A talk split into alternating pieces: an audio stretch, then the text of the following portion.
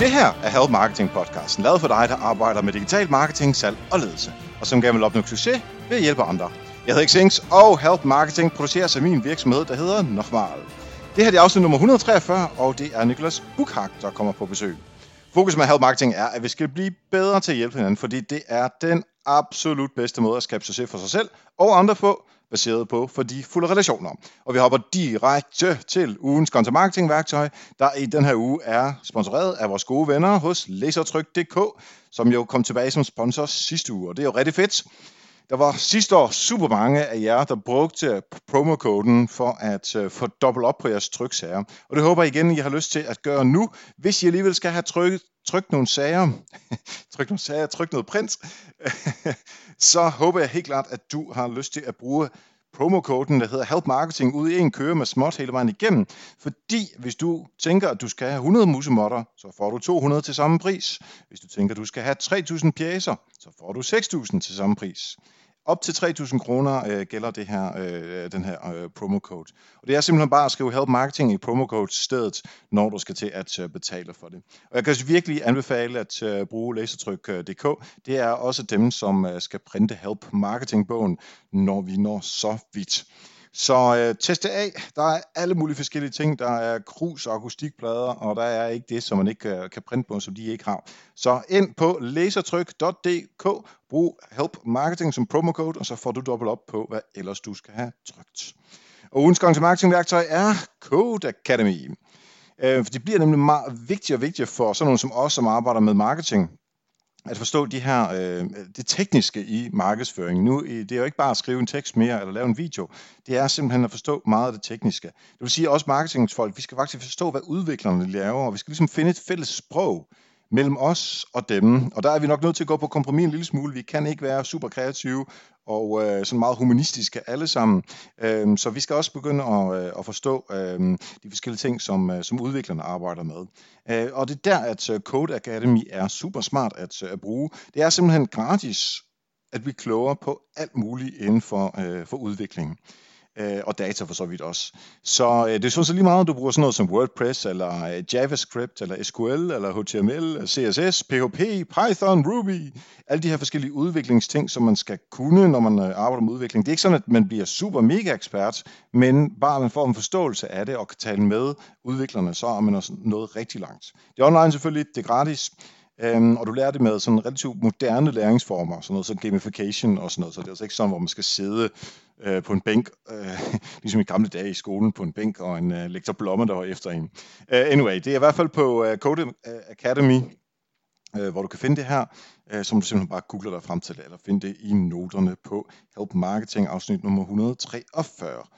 Og tak til Lasertryk.dk for at være sponsor på ugens content marketing værktøj. Husk at bruge uh, Help Marketing promokoden, så får du altså dobbelt op på alt, hvad du har lyst til at printe, i hvert fald op til 3.000 kroner. Og du kan finde alle værktøjer fra alle afsnit fra Help Marketing på nokmal.dk-tools. Hvis du har et tool, så øh, send det til mig på øh, eriksnabelag.dk, eller hvis du øh, overvejer at skal være sponsor på Help Marketing, jamen så er det samme mailadresse. Og nu er det så tid til at medie- og budskabstræne.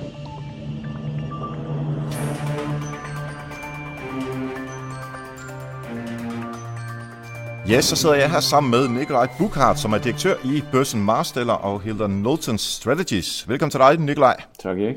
Du er jo øh, min gamle chef fra øh, et andet bureau, som vi begge to har været på. Det er rigtigt. Og nu sidder vi her.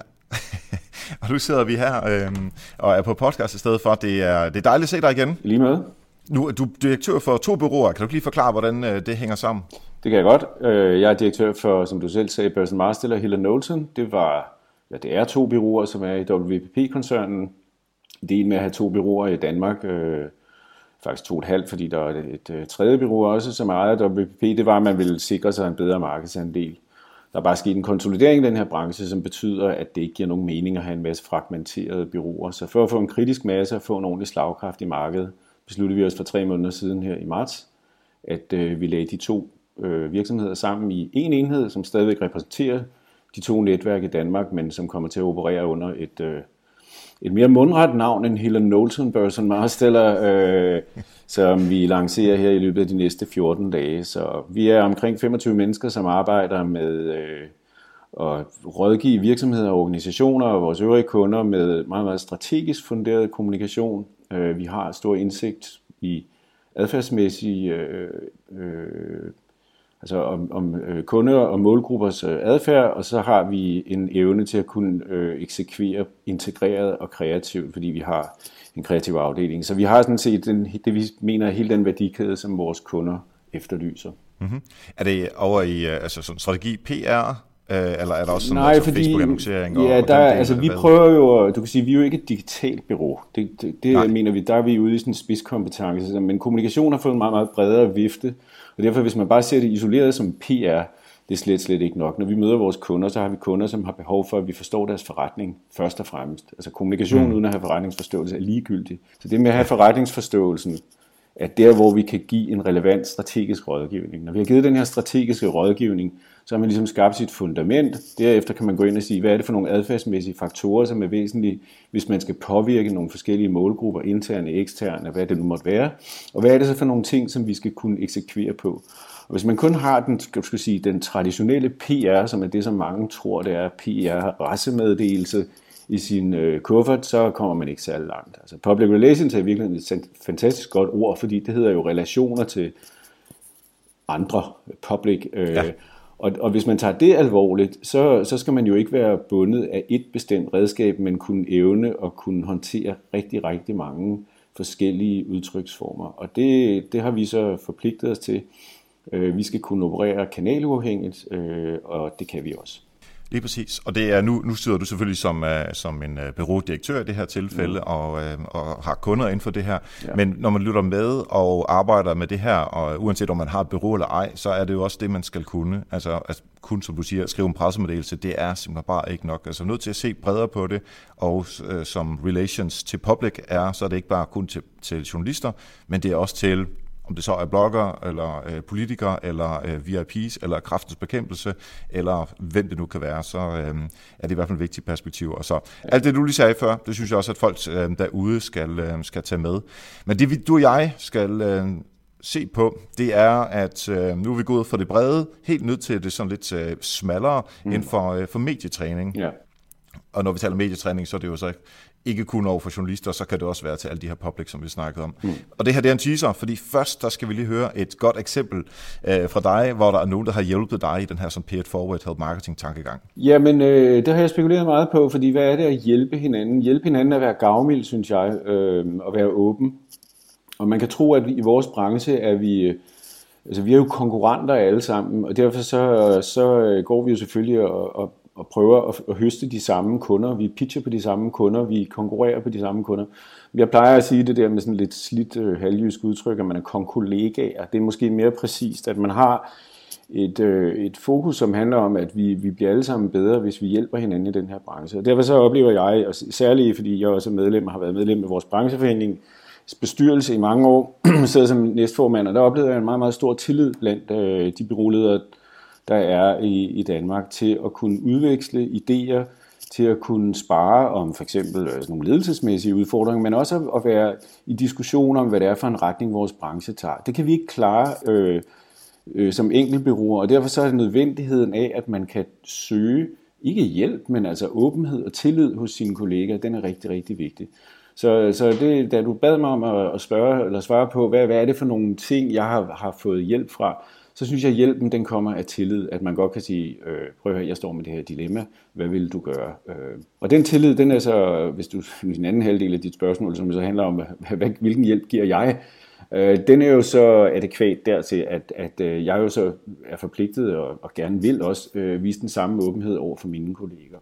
Og det er jo på trods af, som du siger, på trods af, at man er konkurrenter, altså at hele den branche, man er i, er nødt til at, at blive stærkere. Ja. Øh, så det, det kan man også lære af, at det ikke bare behøver at være en person, men måske det hele branchen. Og så det kan godt være, at man til daglig øh, slås med kunderne, men man er også nødt til at tænke på, at øh, jamen, vi i den her branche, vi konkurrerer også med andre brancher. Absolut. Øhm, så man på den måde bliver stærkere. Ja. Og der er en brancheglidning, så hvad, hvad er vi i virkeligheden for en branche efterhånden? Det er jo noget, vi mm. diskuterer meget. Ikke? Og det kan vi jo kun, hvis dem, som egentlig kommer fra den kerne, som var PR-byråer også diskutere og sørge for at udvikle og opkvalificere det tilbud, vi har. Og det kan man kun gøre i, i en tillid og, og en tro på, at man faktisk har en, en fordel af at hjælpe hinanden i de her sammenhænge. Godt, jamen øh, nu skal vi så over og tale om, øh, hvordan man medietræner og talspersoner og andre folk, der udtaler sig øh, på vegne af virksomheden. Mm. Øhm, og øh, vi, vi har valgt at være sådan nogenlunde fokuseret på, at det er over for, øh, for medier, men det gælder selvfølgelig også i andre sammenhæng, øh, både på tværs af over for journalister og hvordan man kan bruge det på sociale medier og alle de her forskellige ting. Men inden vi sådan kommer ned i det, så kunne jeg godt tænke mig at høre, øh, hvorfor er det, at man skal medietræne øh, personer i virksomheder? Øh, ja, det er sgu et godt spørgsmål. Øhm, jeg vil hellere sige, at når jeg medietræner kunder, øh, så, det, så sker det ofte ud fra øh, en eller anden konkret begivenhed, som de her mennesker skal, øh, skal optræde i. Hvis de har et behov for at blive pusset af, fordi de på en eller anden måde skal stå foran et kamera, eller stå foran en forsamling, deltage i et, i et eller andet, hvor de selvfølgelig har et behov for at kunne gøre sig bedst muligt. Og øh, det er jo klart, at, øh, at, at træning, øvelse og gøre sig umage, det gør en bedre. Altså, så enkelt er svaret i virkeligheden. Altså, der er nogle mennesker, som har en fuldstændig øh, medfødt og, og, og enestående evne til at kunne kommunikere, øh, både at have fat i den rigtige historie, have den rigtige fortælling, være retorisk stærk, og også have et udtryk, som bare er stærkt.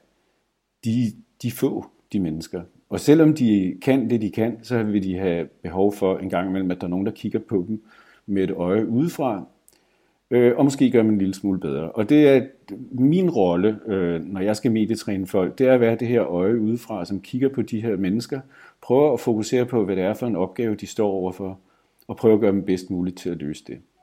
Så det her, det handler jo om, som i alle, alle mulige andre af livets forhold, men hvis vi nu ser det inde i den her kommunikative kontekst, så handler det om at gøre folk bedst muligt til at løse den opgave, de står overfor. Og øh, altså man kan sige, når vi medietræner, så gør vi det som regel altid, hvor vi siger, vi forestiller os, at du skal på tv, vi forestiller os, at du skal på direkte tv, uanset at folk ikke nødvendigvis skal det. Men det gør vi, fordi at det er faktisk den mest krævende disciplin, man overhovedet kan komme ud fra. Det er at blive knaldet ind i et øh, studie, eller at blive smidt op øh, med et kamera lige i hovedet, og så en journalist, der vælter spørgsmål i hovedet på en. Så når vi medietræner, så er det i virkeligheden et spørgsmål om, vi prøver at presse folk ud i en situation, hvor de tester så meget som muligt, fordi hvis de har været ude i den mest ekstreme situation, så kan de også klare det, der er mindre. Så det korte svar på det, du siger, øh, for nu at runde et langt svar af, det er, at vi gerne vil gøre folk så dygtige som muligt til at formidle deres budskab. Altså kommunikations essens er jo, at du skal evne at kunne formidle dit budskab på den bedst mulige måde. Der er vi facilitatorer, vi kan give folk nogle redskaber, vi kan også kigge om bag ved dem øh, og hjælpe dem med at få løst op på nogle ting, som de måske personligt har øh, som udfordringer, og vi kan hjælpe dem med at, at komme ind til nogle kernebudskaber. Så der er mange elementer i medietræning, men årsagen det er at gøre folk bedst muligt til det, de skal gøre. Præcis. Og når du så taler om, øh, at altså, det er jo ikke alle, der kommer i øh, 21 øh, søndag eller andre øh, programmer, som, øh, som rigtig mange ser, men ved at stressteste dem på, på der, hvor det er allerhårdest, ja. øh, så vil man også kunne finde ud af øh, nogle af de andre ting. Og der er selvfølgelig forskel på at stå øh, inde i øh, TV2-nyhederne øh, kl. 22, og så blive øh, interviewet til en... Øh, skal man sige, en, en, en videooptagelse på øh, Varde Ugevis, som jeg godt kan lide at bruge som eksempel, fordi jeg selv er fra Varde. Mm. Øhm, og, der, altså, the stakes er ikke lige helt høje, eller lige så høje øh, begge steder. Øh, men derfor skal man stadigvæk være dygtig til at formidle det, man nu engang øh, formidler. Øh, og det du siger med at øve sig, hvis man lytter tilbage til afsnit 1 af Help Marketing, øh, så vil jeg ikke bare love, men jeg, altså, jeg ved simpelthen øh, faktuelt, at øh, min måde at interviewe på, og min måde at være på øh, på, øh, på skærmen og på, øh, altså med lyd, er aldeles anderledes øh, nu, end det var dengang. Og simpelthen fordi nu har der øh, et par hundrede øh, afsnit, der er kørt igennem. Og det er, hvis man bliver ved med at teste og træne og, og køre derud af, så bliver man bare bedre. Og øh, i sidste ende øh, er det jo de budskaber, der kommer igennem, der på den måde bliver øh, bedre og nemmere at forstå for, øh, for folk derude. Det er rigtigt. Det er godt, vi er enige. Dejligt. øhm, har du nogle, øh, nu har du jo trænet, medietrænet rigtig mange mennesker. Har du nogle eksempler på, øhm, hvor, hvor folk enten har været sindssygt dygtige, eller sindssygt, øh, ja, øh, hvad man siger det på en positiv, øh, diplomatisk måde, hvor der har været rigtig meget at lære for dem endnu? Øh, ja. Og, øh, som jeg sagde, navn, så, bare eksempler, nej, nej, det gør jeg heller ikke. Altså, man kan sige, at øh, som jeg sagde, så er der nogen, der, der har et medfødt talent øh, for det her, og så er der nogen, for hvem det er voldsomt ubehageligt øh, og problematisk at stille sig op. Øh, hvis man skal være virkelig, virkelig firkantet, så øh, folk, der har en akademisk baggrund, kan godt øh, have svært ved at kunne kommunikere på en måde, sådan så det bliver let forståeligt. Og det ligger i den der øh, den akademiske metode med, at man skal have en masse rationaler, før man kan komme frem til en konklusion.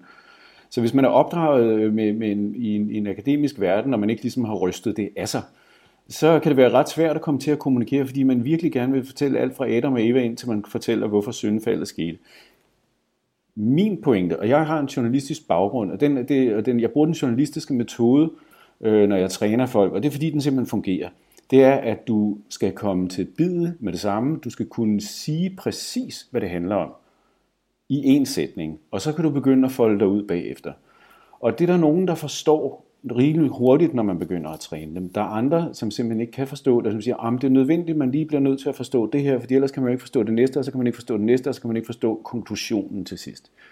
Og hvis man skal stille det sådan lidt firkantet op, så er der, den ty- der er de to typer mennesker, og så er der selvfølgelig nogen ind imellem. Der er dem, der med det samme fatter det, og som så skal træne, selvfølgelig i at levere det her, men som forstår den der, og så er der de andre, som har svære ved at forstå den her præmis, og for hvem det er rigtig, rigtig vanskeligt at vende hjernen om. Fordi det er jo simpelthen en mental indstilling, det her, at du skal vende din hjerne om til at forstå, at det faktisk er en god idé, at man kan konkludere noget. Og alt, altså det er min som kommunikationsmand, alt kan fortælles i én sætning. Alt. Men at få folk til at forstå det, og få folk til at tro på det, og have tillid til sig selv på, at det faktisk kan lade sig gøre. Det kan være vanskeligt, og det er der nogen, der har rigtig, rigtig vanskeligt med. Jeg har aldrig oplevet, at der er nogen, der er gået fuldstændig i vandet med det. Fordi i løbet af en træning, så vil du gøre folk fortrolige med, at det, som de, det er ligesom at lære folk at springe ud for 10 meter ved dem. Første gang, så tror man ikke, man kan. Man tror aldrig, man kommer ned. Når man tager det første spring, ubehageligt, okay, jeg landede ikke så hårdt. Næste gang kan det være lidt nemmere, og sådan er det også med en træning. Det handler om at skabe et fortrolighed i de mennesker, Øh, og der er min rolle jo den, at jeg skal facilitere den der fortrolighed. Jeg skal sørge for at hjælpe dem ind i den her fortrolighed. Jeg gør det blandt andet, fordi min baggrund, som jeg sagde, er journalist. Jeg har arbejdet med tv i 10 år. Jeg ved præcis, hvad det er for nogle virkemidler, der, der er effektive. Jeg ved, hvad det er for nogle ting, der skal kommunikeres. Hvis jeg kobler det med min indsigt i den kunde, jeg nu skal trænes forretning, den problemstilling, de konkret står overfor, så kan jeg arbejde med nogle forskellige redskaber, som gør, at de her mennesker kan blive trygge ved at skulle formulere noget. Først og fremmest igen, som jeg startede med at sige, det at forstå virksomhedens forretning er vigtigt, fordi vi kan godt træne folk til at fungere godt på tv, men hvorfor skulle de det, hvis vi ikke de kan kommunikere noget, som er relevant i forhold til en forretningsmæssig kontekst? Så det handler meget, synes jeg, når man medietræner, så handler det i virkeligheden ikke så meget som det, som man kan gøre med at give folk nogle tips om, nu skal du sidde sådan, du skal tage sådan noget tøj på, sådan, så det ikke støjer på skærmen, du skal kigge på intervieweren osv. Men det handler i virkeligheden om at give dem budskabet. Giv dem tryghed i deres budskab. Fordi når de har trygheden i deres budskab, så kan de bygge nogle ting ovenpå. Hvis man ikke har tryghed i sit budskab, så kan jeg nok så meget stå og fortælle dem, hvordan de skal trække vejret ordentligt, hvordan de skal formulere sig. Men hvis budskabet ikke hænger fast, at de ikke tror på det, så kommer der ikke noget ud af det. Og derfor så kalder jeg det meget ofte ikke kun medietræning, jeg kalder det medie- og budskabstræning med fokus på det sidste. Fordi det er der, hvor det virker. Det er, når du har fat på dit budskab, når du, når du tror på dit budskab, og når du har trænet i at kommunikere det, sådan så det rammer de målgrupper, som du gerne vil have fat i bedst muligt. Og de budskaber, som vi taler om nu, det er jo nogen, som virksomheden jo på mange måder allerede burde have på, øh, på plads, således at alle i virksomheden kan fortælle den, når de sidder til, øh, øh, til bords øh, ved et guldbryllup, eller når der er en journalist, øh, der spørger noget øh, i et tilfælde af, at man øh, stod ind i en, til en konference, eller hvad det nu kan være. Så det, det er jo noget, som burde ligge på ryggraden øh, på mange måder. Ja. Øhm, og hvis vi, lad, os, lad os gå ud fra det, fordi hvis man ikke har det, så er der sådan helt andre ting, som, øh, som måske kommer lidt ud over, hvad vi skal snakke om i dag. Men lad os gå ud fra, at virksomheden har på plads, hvad det er, budskaberne er.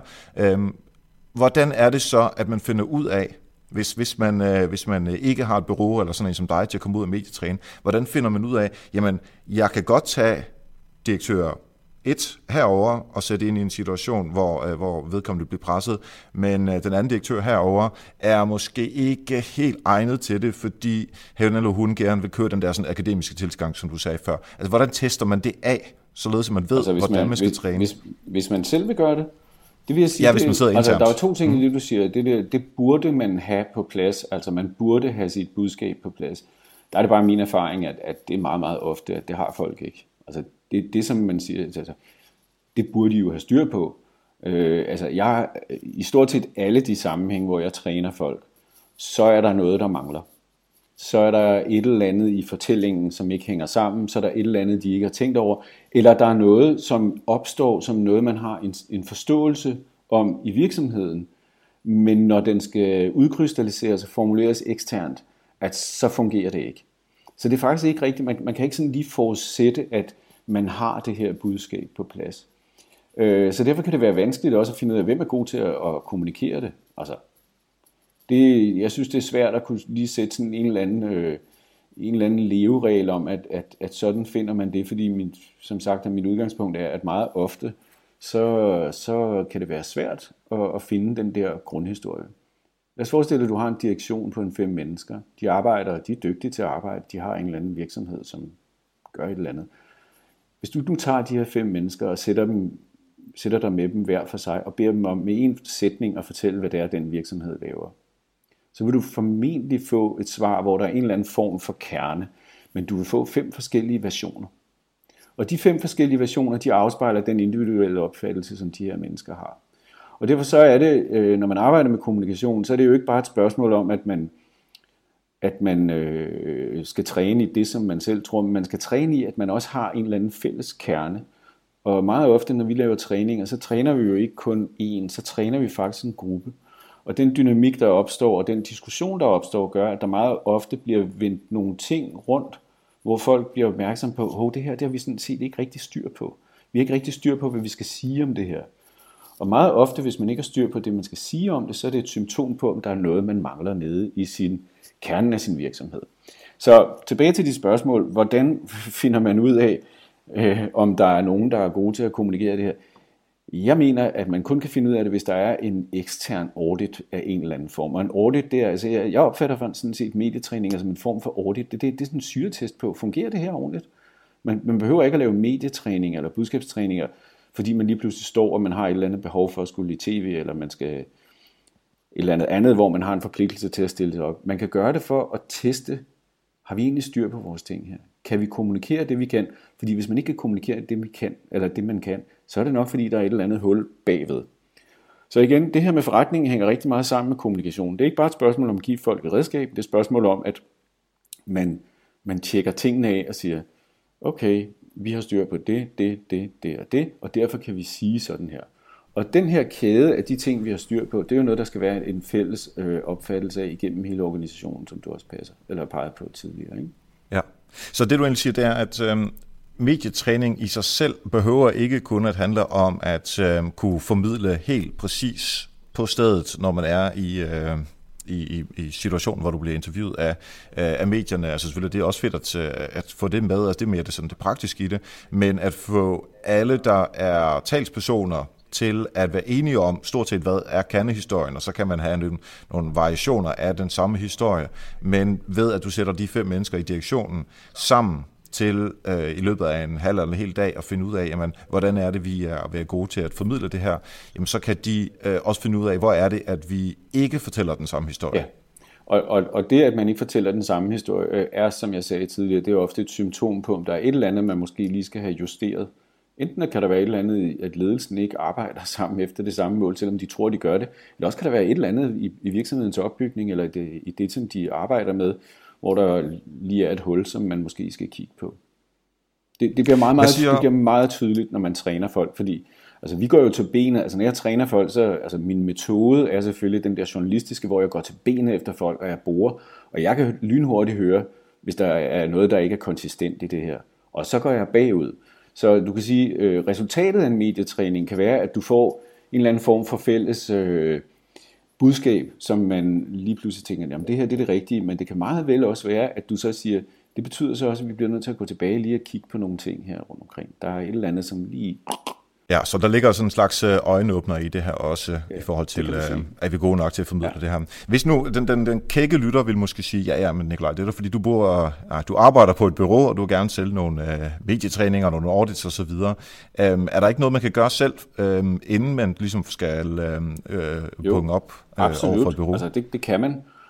Medietræning... Øh, Øh, en anden, en anden disciplin, som er lidt øh, sådan overlappende, kan man sige, det er, vel, det er vel sådan noget issues management, som vi kalder det. Altså hvor man er inde hele tiden og prøver at vurdere, hvad det er for nogle ting, virksomheden skal være opmærksom på. Og som i, i potentielt har en risiko for at kunne bringe virksomheden ud i en kritisk situation, hvis man ikke formår at håndtere det. Det kan være, at man øh, har med nogle produkter at gøre, som har en eller anden sundhedsskadelig eller øh, øh, anden, anden negativ påvirkning. Øh, og der bliver man nødt til som virksomhed at være opmærksom på og forberede sig på, at de ting, man i sin virksomhed øh, arbejder med, at de kan risikere at blive udstillet for kritik fra omverdenen. Og, og den dygtige virksomhed øh, tør at anerkende, at øh, ja, vi arbejder for eksempel med kemiske substanser, som ikke nødvendigvis er særlig populære, så kan man ikke bare sætte sig ned i et hjørne og vente på, at, at tingene, der sker sgu nok ikke noget. For på et eller andet tidspunkt, så vil der ske noget. Øh, man kan forberede sig på den måde, at man afdækker sine issues. Altså man kan være selvkritisk og sætte sig ned og sige, her i vores virksomhed, hvad kan det være? Har vi nogle arbejdsmæssige forhold? Har vi noget har vi nogle øh, produktionsmetoder, som kan blive udsat for kritik? Har vi nogle salgsprocedurer, som kan blive udsat? Altså der kan være rigtig mange ting, hvor man kan sige, med lidt sund fornuft kan vi godt se, at vores omverden på et tidspunkt godt vil stille et spørgsmål til, hvorfor bruger I øh, for eksempel øh, plastikblødgører, som kan have hormonforstyrrende virkninger i jeres produkter. Det kan man ikke bare overse, hvis man er en virksomhed, som har med det. Hvis man forbereder sig på det, og sætter sig ned og siger, hvad kunne vi forestille os, at vores omverden vil sige til det her? Og hvis man så tør at være en lille smule ærlig, så kan man jo stille nogle kritiske spørgsmål over for sig selv, og så kan man finde ud af, okay, hvad skal vi så svare på det?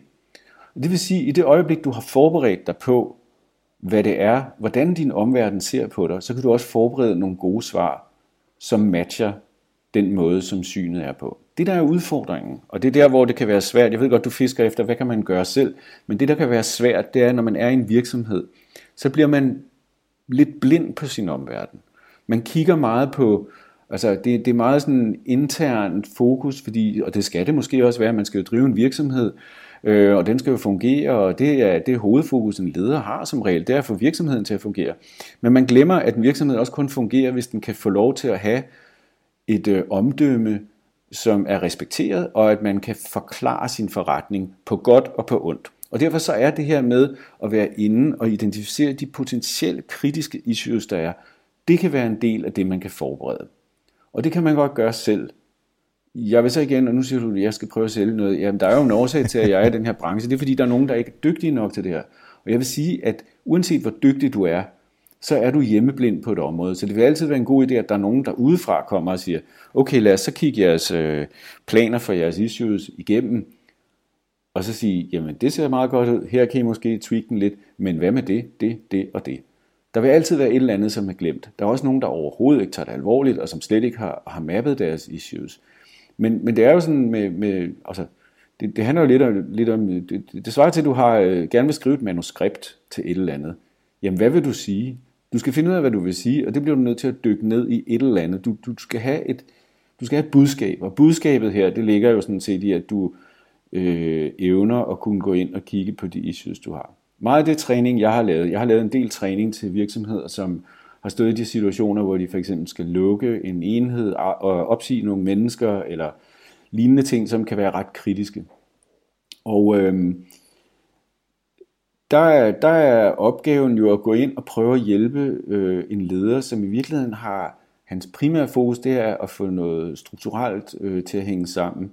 Og det her med kommunikationen er ekstremt vigtigt, men det er måske ikke det, som ligger øverst på, på listen over de ting, som den administrerende direktør sidder og arbejder med. Han skal jo sørge for en masse andre formelle ting, og det økonomiske osv.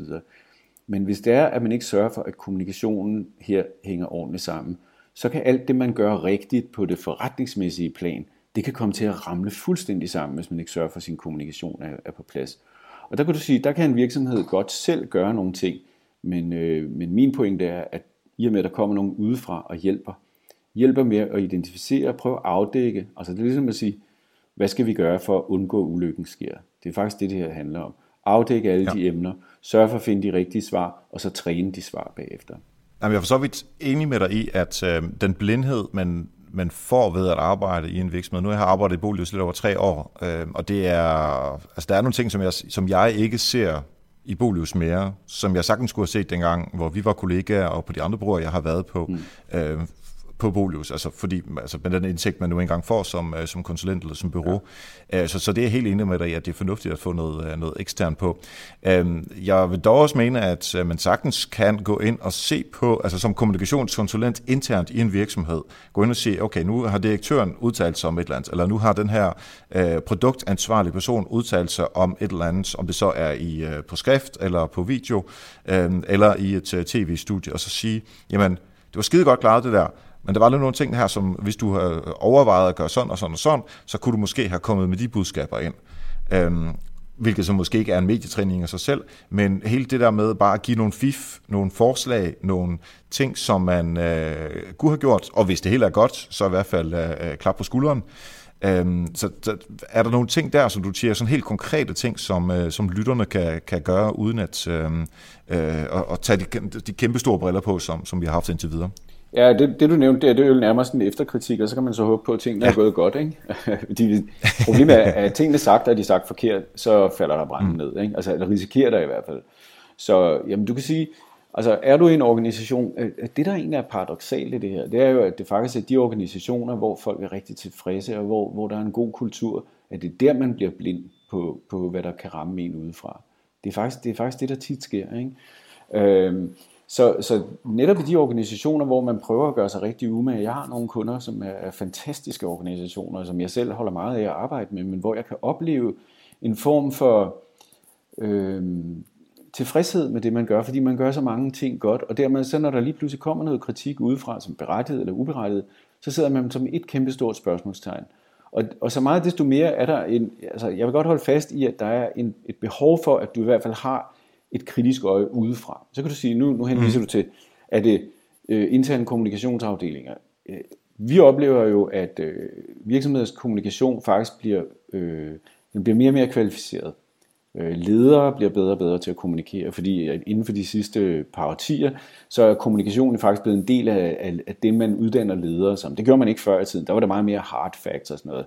Du ved, jeg skal bare sådan og sådan, og det skal drive. Maskinerne skal køre dernede, og medarbejderne skal have smør på brød og så videre. I dag er kommunikation altså integreret i det at være en god leder. Det må vi bare konstatere. Virksomheder, der har egen kommunikationsafdelinger, som du selv oplever også, er igen mere til at opkvalificere virksomhedernes kommunikation. Så det vil virkelig sige, hvad skal der, hvad skal, hvorfor skal man så overhovedet have sådan nogen som os? Øh, kan de ikke bare klare det hele selv? Jeg må bare konstatere, at uanset hvor dygtige virksomheder er til at kommunikere selv, uanset hvor dygtige deres interne setup er på kommunikation, så er der ting, som man bliver blind for. Det stiller nogle større krav til sådan det, altså, det, er, ja, det stiller større krav til sådan nogen som os, fordi vi skal så, vi er helt, helt, helt oppe i værdikæden og skal være vi, vi kan ikke lave det her basic, basic ting, men vi skal helt Nej. op, hvor vi lægger det sidste lag flødeskum på kagen, i forhold til det, folk selv kan. Ikke? Ja, det er helt enig med dig i. Altså, hvis, hvis både kommunikationsafdelingen og de mennesker, der arbejder der, øh, bliver dygtigere, og bureauerne bliver dygtigere, altså, så er det bare altså, så er det skub opad. Ikke? Altså, og det er, jo, øh, det er jo rigtig fedt, ja. når, det, øh, når det sker. Ja. Men jeg kunne nu, altså, altså, fordi jeg køber din point om, at det er vigtigt at få noget ekstern, øh, nogle eksterne øjne på at se på de fejl øh, og de, de mangler og, og de øh, huller, black holes, hvad man du kalder den slags, mm. øh, er der. Men jeg, jeg, øh, jeg, jeg mangler stadigvæk at få svar fra dig på, hvad er det, man kan gøre selv? Helt konkret. For at sikre, at man er, så ja, altså som sagt, øh, hvis, man, hvis man tør stole på, at man selv er kritisk nok, så det her med at afdække sine issues, og prøve at afdække, hvad det er, der muligvis kan ramme en, så kan man lave interne træninger. Det er faktisk en rigtig god idé, at man, at man udfordrer hinanden. Øh, at man prøver at lave, øh, fordi et, altså, som sagt, medietræning er jo ikke kun et spørgsmål, der kommer nogen og siger, nu skal I høre på mig, jeg har en autoritet, fordi jeg har sådan set arbejdet i medierne. Det her, det handler om budskaber, som sagt. Og det andet, det er at, at det, der giver den ekstra kulør. Men hvis man arbejder grundigt med sine budskaber og siger, er vi i virkeligheden gode nok til at kunne kommunikere det, vi gør? Er der huller i vores fortælling? Øh, og det kan man gøre selv. Det kræver bare, at man fokuserer på det. Ofte så sker der jo det, at folk først fokuserer på det, når shit hits the fan, så er det der, man begynder mm. at, at gøre det. Men det her bør være en del af ens hygiejne i virksomheden. Det er, at man hele tiden tester, jamen øh, gør vi ting rigtigt nok? Fordi man kan kun kommunikere ting, hvis du også gør dem. Altså, hvis du gør ting dårligt, så kan du ikke rigtig kommunikere noget godt, men hvis du gør ting godt, og du hele tiden sørger for at have det på plads, så kan du også kommunikere dem godt. Så det handler om, at man internt altså sørge for hele tiden at have fokus på de ting, som kan risikere at ramme en, og sørge for at finde ud af, hvordan man vil håndtere kritiske issues. Fordi der vil altid være i en virksomhed, der vil altid være et eller andet, hvor man vil sige, hmm, hvad nu lige med det? Og det bliver man nødt til at have et svar på. Og der synes jeg, at det er en hygiejnefaktor i en virksomhed, at en ledelse, eventuelt med støtte for de kommunikationsfolk, der er, er opmærksomme på de her ting og arbejder med dem. Jeg vil mene, det er kommunikationsfolkenes opgave hele tiden at stikke dem op i næsen på ledelsen og sige, prøv at høre, vi har altså det her problem. Det er dig, der kommer til at stå og skal forsvare det her, enten over for medarbejderne, omverdenen eller et eller andet. Vi bliver nødt til lige at have en session her. Det er, altså, det er der, hvor, altså, som jeg sagde, kommunikation kan ikke løsrives for den måde, man driver en virksomhed på. Så derfor bør det også være en intern ting, og det kan være en intern ting, hvis det er det, du spørger til. Det er dels noget, som ledelsen skal være opmærksom på, men det er også noget af det, som de mennesker, som er hyret til at, at sørge for, at, at kommunikationen i virksomheden kører ordentligt, skal sørge for og hele tiden have med på agendaen. Så, så det kan når, man gøre selv. Ja, når du så har været ude, eller, eller andre brugere, som, som laver tilsvarende øh, øh, ydelser som jer, når man har været ude og lave den her medietræning, som jeg gerne vil dykke ned i sådan helt konkret, hvor der sådan en foregår bagefter, mm. men når man har været ude og lave sådan en, hvad er det så, der er fornuftigt at gøre efterfølgende for at følge op? Efter en medietræning? Ja. Jamen altså, som regel øh, kommer det, altså som jeg sagde, mange af dem, som henvender sig og, og bliver trænet, er det fordi, de har et eller andet konkret udfordring. Enten skal de stille sig op på en ølkasse i forhold til medarbejdere, gøre noget, de skal holde foredrag, de skal i medierne, et eller andet. Så meget ofte sker det det, at efter en medietræning, så har jeg jo en eller anden form for evaluering sammen med de her mennesker. Og det, som jeg kan mærke, det er, at mange af de, der har været igennem en medietræning, føler, at de har lært noget, og det har hjulpet dem, men de har behov for mere. Altså, det er faktisk så kan du sige ud fra et forretningsmæssigt synspunkt, det er tit godt for mig, men, men det er sådan set, mm. det der sker, det er, at man bliver øh, yderligere bevidst om det, man er i gang med. Og derfor så kommer der i virkeligheden en, en professionalisering af, af, af kommunikationen i virksomheden, fordi man har fundet ud af, hvilken, hvilken værdi det har. Så, så enten kan der ske det helt og, altså som igen til, har vi styr på vores hovedbudskaber? Hvad, hvad skal vi svare på det ene og det andet? Hvis man ikke har det, så bliver der sat sådan noget i gang i virksomheden. Eller også tilknytter man bureau som os til at være deres eksterne partner. Jeg er jo sådan ligesom sleeping partner på mange virksomheder, at hvis der skulle ske et eller andet, så ringer de jo bare til mig, eller de kan ringe og få en eller anden form for sparring i forhold til en eller anden konkret udfordring, eller vi kan køre ind med det fulde kavaleri. Så, så det der sker, det er, synes jeg, efter medietræninger sker, sker der meget ofte det, at der kommer en yderligere professionalisering. Igen fordi, som jeg siger, til medietræningerne, der finder du også de huller, du har i virksomheden. Du, du finder ud af, hvor det er, at du nok lige skulle have været lidt skarpere. Jeg har godt tænkt mig at tilføje sådan en ting, bare for, for, for det interne perspektiv, er også, at når man har haft nogle medietræninger, så kan jeg kun anbefale at push de mennesker ud i de situationer, som de er blevet medietrænet til. Og det så er ud til medierne, eller for at de skal lave foredrag, eller hvad du øh, sagde før. Sørg for, at de får det testet af, får det prøvet, øh, således de kan få feedback, om det så er for bureauet eller internt fra. Fordi hvis de ikke får det brugt, så er det altså enten mange penge eller mange ressourcer, som man, øh, som man virkelig har spildt. Ja. Så ud og få det brugt og give feedback og øh, gøre dem bedre og bedre, så det ikke kun er ved træning, at de bliver bedre, men også at de bliver bedre ved, uh, ved reel udførelse af uh, ja, at være i kontakt med publikum. Absolut. Altså, som jeg, jeg, plejer, jeg tror, jeg altid plejer at, starte mine uh, træninger med at fortælle folk, at uh, lidt om, om ambitioner, og sige, I bliver ikke eksperter. Det, fordi det gør man ikke, altså ved at træne, selvom du træner en hel dag. Men man får taget hul på uh, noget, som er nødvendigt at kunne i den funktion. Og det, at man, altså det svarer lidt til at tage første skridt ud i, på en eller anden tur, øh, så er du i gang med det. Få en eller anden form for sikkerhed, som så forhåbentlig giver dig evnen til at kunne tage det næste skridt. Så der er forskel på folk, og hvor dygtige de hvilke naturlige talenter de har for at kunne klare sådan nogle ting her. Men det, at du tager det første skridt, gør, at så er du blevet langt, langt, langt, langt bedre, end ikke at have taget. Men du er ikke ekspert. Så, så du har ret, det her, det er, der, der, der er noget kontinuitet i det her. Altså, du, det er jo ikke et spørgsmål om, at man, at man bare skal lære at en ting til en bestemt øh, til et bestemt formål. Det, det er et spørgsmål om, at man lige pludselig opkvalificerer sig og tilegner sig nogle egenskaber, som er, er, er simpelthen så grundlæggende og, og altså i stigende grad nødvendige, hvis man skal forestille sig at være leder i erhvervslivet. Ja. Jeg kunne godt tænke mig uh, her til sidst lige at tale om, uh, hvordan foregår en helt klassisk medietræning. Og uh, bare tage det nogenlunde generelt, eller dele det op til uh, en til ledere og en til mere produktfolk, uh, bare som, som man har en fornemmelse af, hvordan sådan en den foregår. Altså i princippet er det meget det samme, som jeg sagde på et tidspunkt, så jeg, jeg prøver at kalde det budskabstræninger i stedet for medietræninger, fordi medierne kan jo være så mange forskellige. Uh, men, men grundlæggende, kan sige, at den er delt op i to. Jeg plejer at have en teoretisk del først. Og jeg, jeg indfører folk i den journalistiske metode, og det, det er jo ikke fordi, at øh, i virkeligheden at medie, traditionelle medier er det vigtigste kommunikationskanal. Slet ikke. Det er faktisk øh, det mindste. Men det er fordi, der i den journalistiske grundmetode ligger en enorm god læring om, hvad kommunikation er. At kunne komme ind til sit budskab, til at kunne formulere sig i korthed, til at kunne holde fast i sit argument. Så derfor starter jeg altid med at give folk et indblik hvordan øh, journalister tænker. Så giver vi nogle meget konkrete eksempler på, på øh, hvordan folk har klaret sig godt, og hvordan folk har klaret sig skidt. Det er jo altid sjovt at sidde og grine af nogen, som er fuldstændig håbløse. Mm. Fordi det giver en eller anden form for forståelse, frem for at man kun taler om øh, den her øh, person og dens virksomhed, men at de kan se ting udefra. Det er faktisk den bedste måde at lære på. Både folk, der er dygtige, og folk, der virkelig har kvaret sig. Og der er adskillige gode eksempler, som er meget underholdende. Nu kører vi igennem den her teoretiske del. Så giver vi folk nogle, øh, arbejder vi med folk øh, til at forstå, øh, og det var som jeg nævnte på et tidspunkt, akademia kan være rigtig vanskelige at, at have forstå. Vi, vi har et redskab, som er et meget brugt, som jeg tror alle bruger, som hedder elevator pitchen, som dybest set går ind på, at man har en idé om, at man går ind i en elevator, og så står der en anden mand, og man trykker selv på 14. etage, men den anden han har sådan set ikke trykket på knappen, og så siger han til dig, hvad er du så? Og så har du i virkeligheden der en udfordring, som handler om, at du, det kan være, at han står af på første, og så skal du kunne have formuleret dig, fortalt, hvad det er, du kan. Det kan også godt være, at han kører hele vejen med op på første, men du kan ikke vide det, og derfor så bliver du nødt til at skære dit budskab til, så du får fortalt det, det rigtigt. Det er en banal øvelse, som er ekstremt effektiv. Øh, og den tester vi så øh, ud fra, fra en, en konkret problemstilling, som de her mennesker har, og som vi har researchet og forberedt os på tidligere. Den anden del af sådan en dag, den går med nogle rent praktiske øvelser, hvor vi tester folk, øh, som regel med kamera på, fordi det er meget afslørende også for dem selv, at både se og høre sig selv bagefter. Det giver sådan en helt anden opfattelse af kommunikation.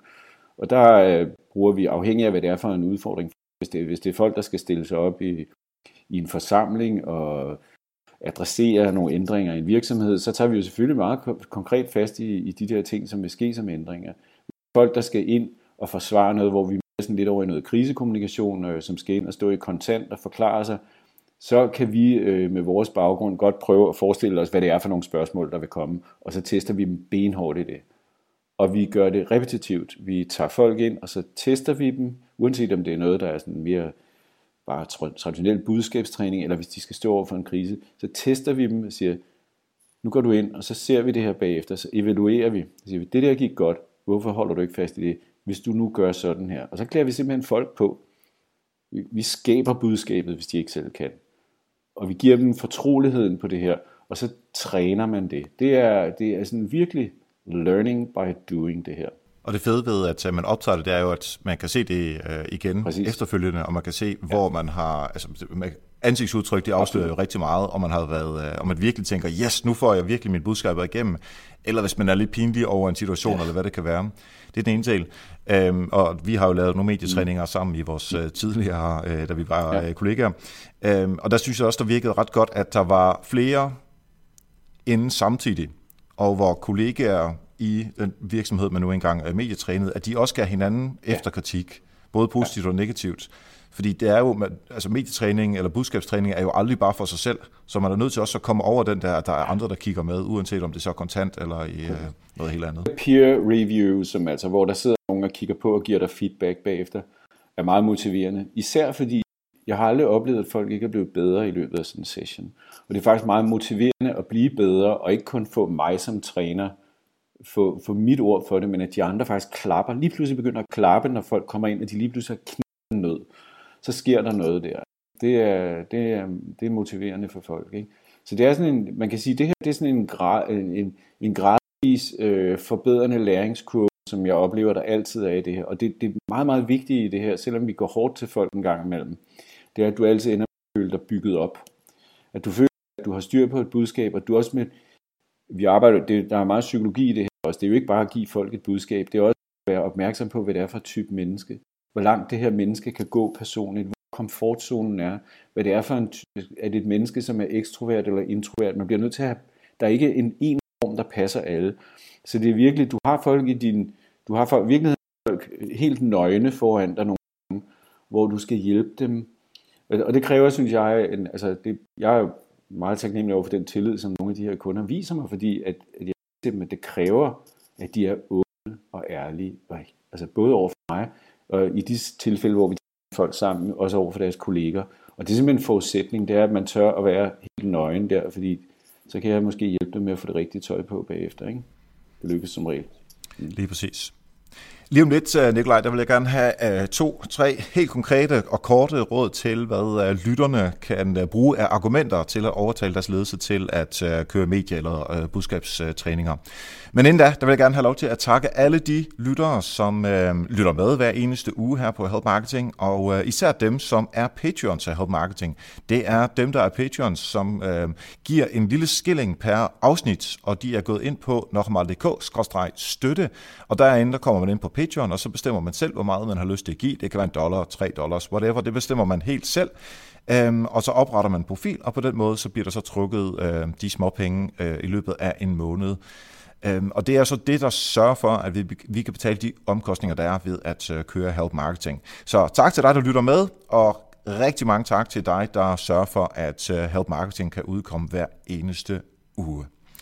Nikolaj, nu får du et øh, nærmest sådan medie og budskabsmæssig øh, opgave, som hedder, nu får du 30 sekunder, du må selv om det er to eller tre øh, argumenter, du vil give, 30 sekunder til hver, for argumenter til at overtage ledelsen til at øh, bruge penge på, eller interne ressourcer på en medie- eller budskabstræning. Det væsentligste argument for at bruge penge eller tid på, på, på, på medie- og budskabstræning, det er, at øh, i det øjeblik, man øh, står over for at skulle bruge det, og man ikke har trænet, så er det for sent. Man kan aldrig, når ting først er sagt, og de er sagt forkert, så kan det koste en ufattelig summer eller ufattelig meget tid at genopbygge sin tillid. Så det, at man går ind og arbejder på at forberede sig, det er, som jeg har brugt ordet hygiejnefaktor tidligere, er ekstremt vigtigt. Forberede sig. Jeps. Ja. Der giver vi 30 sekunder. og så får du 30 sekunder til den næste.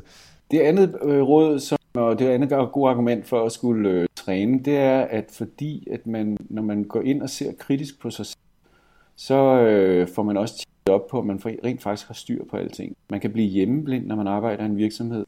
Man kan blive rigtig selvtilfreds, men man kan blive blind på nogle, øh, på nogle områder, hvor der rent faktisk burde gøres noget. Medietræning eller budskabstræninger, hvis man kritisk til den, er med til at afsløre, om der ligger noget snavs rundt i hjørnerne. Man kan forene sit eget hus ved at arbejde på den her måde. Mm-hmm. Og har du et tredje til os? Det andet end, at øh, man kan være rigtig, rigtig professionel i sit øh, daglige virke. Hvis man skal være professionel helt ud til neglene, så skal man også anerkende, at man skal have hjælp en gang imellem. Så at bruge professionel hjælp til at skabe øh, mediebudskabning, det giver det ekstra ud over det, man gør selv. Og nu er det lige før, man skulle tro, at vi har aftalt, at øh, det er nu, du, øh, jeg spørger dig om, hvor man skal gå hen for at finde dig, eller, øh, eller bureauet. Men det er det ikke, men det plejer jeg at sige her til sidst. Men det er en god overgang for dig i hvert fald. Det, vi godt kan hjælpe med, det er der mange, der er dygtige til. Jeg kan sige, at vi, vi ser det som en del af vores rådgivning generelt. Det er, at, at man er inde og, og kunne formidle sit... Det er simpelthen kernen i god kommunikation. Det er, at man har fundet sine grundbudskaber, at man, at man evner at kunne kommunikere dem, øh, på alle de måder, som man nu skal, og at man føler sig overbevist om det, man siger. Så det er kernen i god medie- og budskabstræning. Ja, så øh, man kan følge dig på øh, LinkedIn og måske andre steder? Eller er du mest LinkedIn-mand? LinkedIn når man er kommunikationsmand, så er man på med at sige, ikke sige alt for meget, kun øh, på det faglige niveau, så derfor er jeg glad for, at du kunne være med her og tale lidt fagligt. Øh, jeg har mange holdninger bagved, men jeg lader dem ikke rigtig komme ud. Det kan man ikke rigtig tillade, når man er rådgiver. Så det er LinkedIn og snart en hjemmeside, der fungerer i stedet for den, vi har her. Men er den, som I har nu, hvad er det? Er Bøsmarstel og DK? HKBM. Bare så folk kan finde det. I øjeblikket. Okay, og der bliver sikkert redirected til det når det, når det bliver offentliggjort. Fedt. Vi er blevet rigtig meget klogere på uh, medie- og budskabstræning her i de sidste uh, halve times tid, så rigtig mange tak, fordi du var med i dag, Miklej. Det er mig, der siger tak. Mange tak til Nikolaj, min gamle chef fra, øh, fra et kommunikationsbureau, som jeg arbejdede på for længe siden. Det er øh, super fedt at medietræne folk. Øh, Nikolaj og jeg, vi har medietrænet forskellige mennesker sammen, og det er altså mega spændende. Man kommer meget tæt på folk, fordi man jo øh, man, man, man, man piller ved noget, som, øh, som er meget meget sådan personligt egentlig, for det er den måde, som man formidler på, hvordan man bruger kropssproget og den slags. Øhm, så øh, jeg kan helt klart anbefale, øh, at øh, enten arbejde sammen med bureau, eller også øh, prøv, øh, prøv det selv, øh, for at øh, få jeres kollegaer og talspersoner til at blive dygtigere til at formidle det, som de øh, nu engang skal formidle, eller til for hele bæksten at få styr på, hvad der er jeres kernefortælling. Så er der et shout-out til Mette fra Sumera, der skriver de her super show notes til hver eneste podcast afsnit her i Help Marketing. Og du kan gå ind på helpmarketing.dk, afsnit 143, der får du alle de her godbidder fra, øh, fra Nikolaj, der simpelthen er skrevet ned. Tak til Christian Charling øh, fra Sumera også, som jo øh, gør, at øh, Sumera skriver øh, noterne her til Help Marketing. Jeg er sikker på, at hvis du tager fat i Christian fra Sumera.dk, jamen så øh, får du et godt tilbud på de næste tekster, som du har skrevet, om det så er øh, webtekster af den art, hvor du skal sælge noget, eller hvis det er mere content marketing, hvis det er nyhedsbreve, hvad det kan være, tag fat i Christian. s o m e r a.dk. Så går vi til Help Marketing Historie. Hvad skete der for 100 uger siden i afsnit nummer 143? Det var en sommer special, hvor vi øh, kiggede på øh, otte konkrete råd, der forbedrer din online markedsføring. Og det var kloge folk som, når nu nævner jeg Fling, Philip Rasmussen, Lars Skjoldby, Thomas Bigum, David Lorentzen, hold da op, Lasse From var også med, og mig Wisman og min, øh, min gamle kollega Jakob Lund. Og den internationale superstjerne Marcus Sheridan. De var simpelthen inde og øh, fortælle, øh, hvordan du forbedrer din online markedsføring. Så hvis du har lyst til at genhøre det, gå ind på helpmarketing.dk, afsnit nummer 43, eller gå ind på din podcast-app og finder afsnit 43. Støt helpmarketing.dk på nokmal.dk-støtte. Du kan finde noterne som sagt på helpmarketing.dk til det her afsnit nummer 143. Øh, du kan også være med på øh, Facebook, facebook.com helpmarketing.dk, hvis du har lyst til at øh, følge os der. Du kan også følge mig på Twitter, Instagram og Snapchat. Det er simpelthen bare Erik Sings, e r i c z i e n g s og har du ris, ros, kommentar, forslag til gæster, eller forslag til værktøjer, eller hvis du har lyst til at bruge Nochmals øh, konsulentydelser eller foredrag, jamen så tag fat i mig på eriksnabelag.dk. Og tak for nu. Husk, ved at hjælpe andre, opnår du også selv succes. Vi høres ved.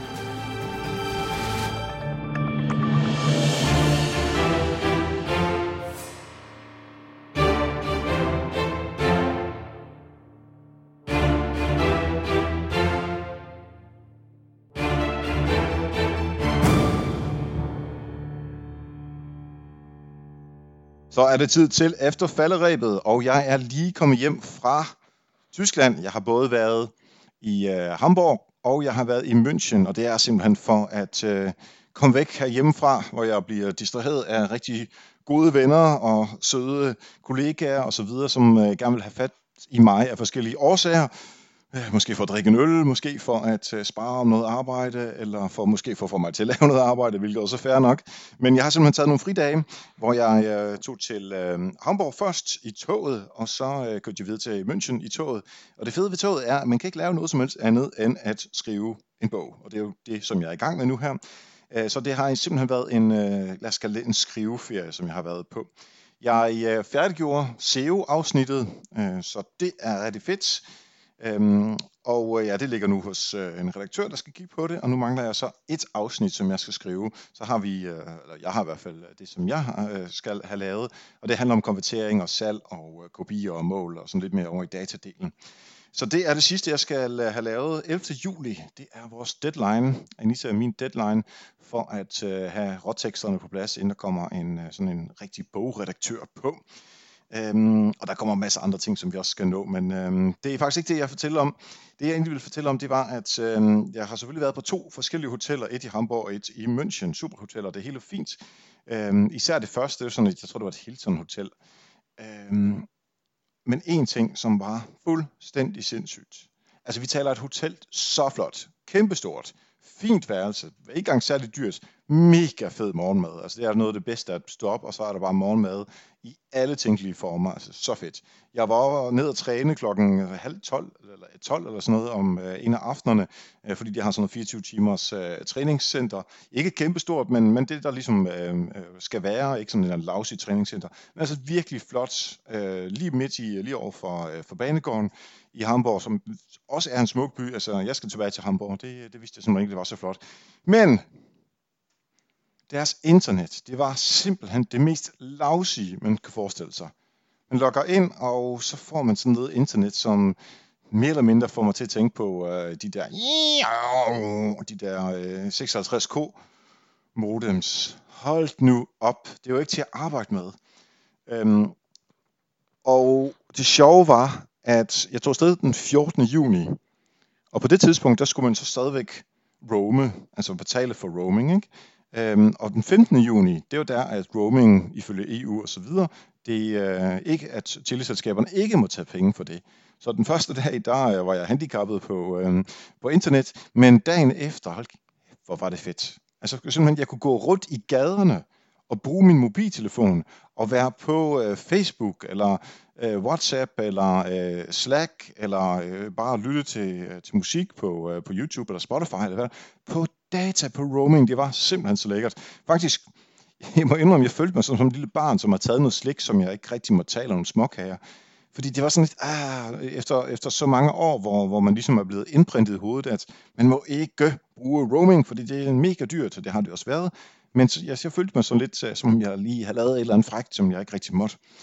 Øhm, men altså, super fedt at øh, komme på, øh, på nettet, og de roaming-ting, de nu, øh, de nu er fjernet, i hvert fald øh, i EU, og Norge også, øh, som jeg øh, vist nok læste mig frem til. Men øh, pointen er i hvert fald, at det her hotel, absolut lousy internetforbindelse. Og det, jeg har jo ikke roaming på min øh, uh, PC, så heldigvis øh, kan man bruge uh, Google, uh, Google Docs, som vi bruger til at skrive i. Det kan man også bruge som, uh, som offline, øh, så derfor fik jeg så mulighed for alligevel at, øh, at skrive videre. Men så kan jeg jo ikke tjekke ting på nettet, og det skal man jo hele tiden. Anyway, når jeg så øh, skulle tjekke ud, så, øh, så fortæller de mig så, at, øh, eller rettere sagt, de spørger om, øh, hvordan var din, øh, dit ophold her, og så siger jeg, det er super fint. Men jeg kommer aldrig tilbage, fordi det er simpelthen det mest lousy internet, jeg nogensinde har haft på et, øh, et businesshotel. Auf Deutsch sagte er dann, dass die, äh, das neue Internet bekommen, er weiß nicht wann, nu tyder jeg tysk, fordi jeg lige har været dernede, Øh, sikkert med et godt hollandsk sang, men pointen er i hvert fald, at han siger, at vi, vi får noget nyt internet, vi ved ikke helt hvornår. Og så siger han, det kan jeg ikke rigtig, og det sagde jeg ikke, men jeg tænkte, jeg kan ikke bruge det til noget. Altså, og så spørger han, må jeg sende dig en mail, når, når vi har fået det på plads? Ja, det må du gerne, det er fint. Men altså. Anyway, øhm, det er så ærgerligt, at du har et super fedt hotel, og så kan du ikke komme øh, på ordentligt internet.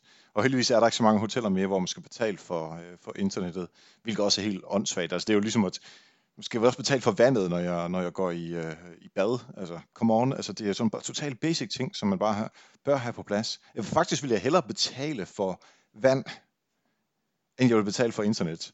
Fordi vand, det, altså, det er jo fornuftigt, så bruger vi mindre vand, og det er godt for miljøet og så videre. Men internet, altså, det, det, det er jo ikke sådan, altså, der, der er jo altid internet. Det er jo bare at, at få, altså, sætte det op, så det fungerer ordentligt.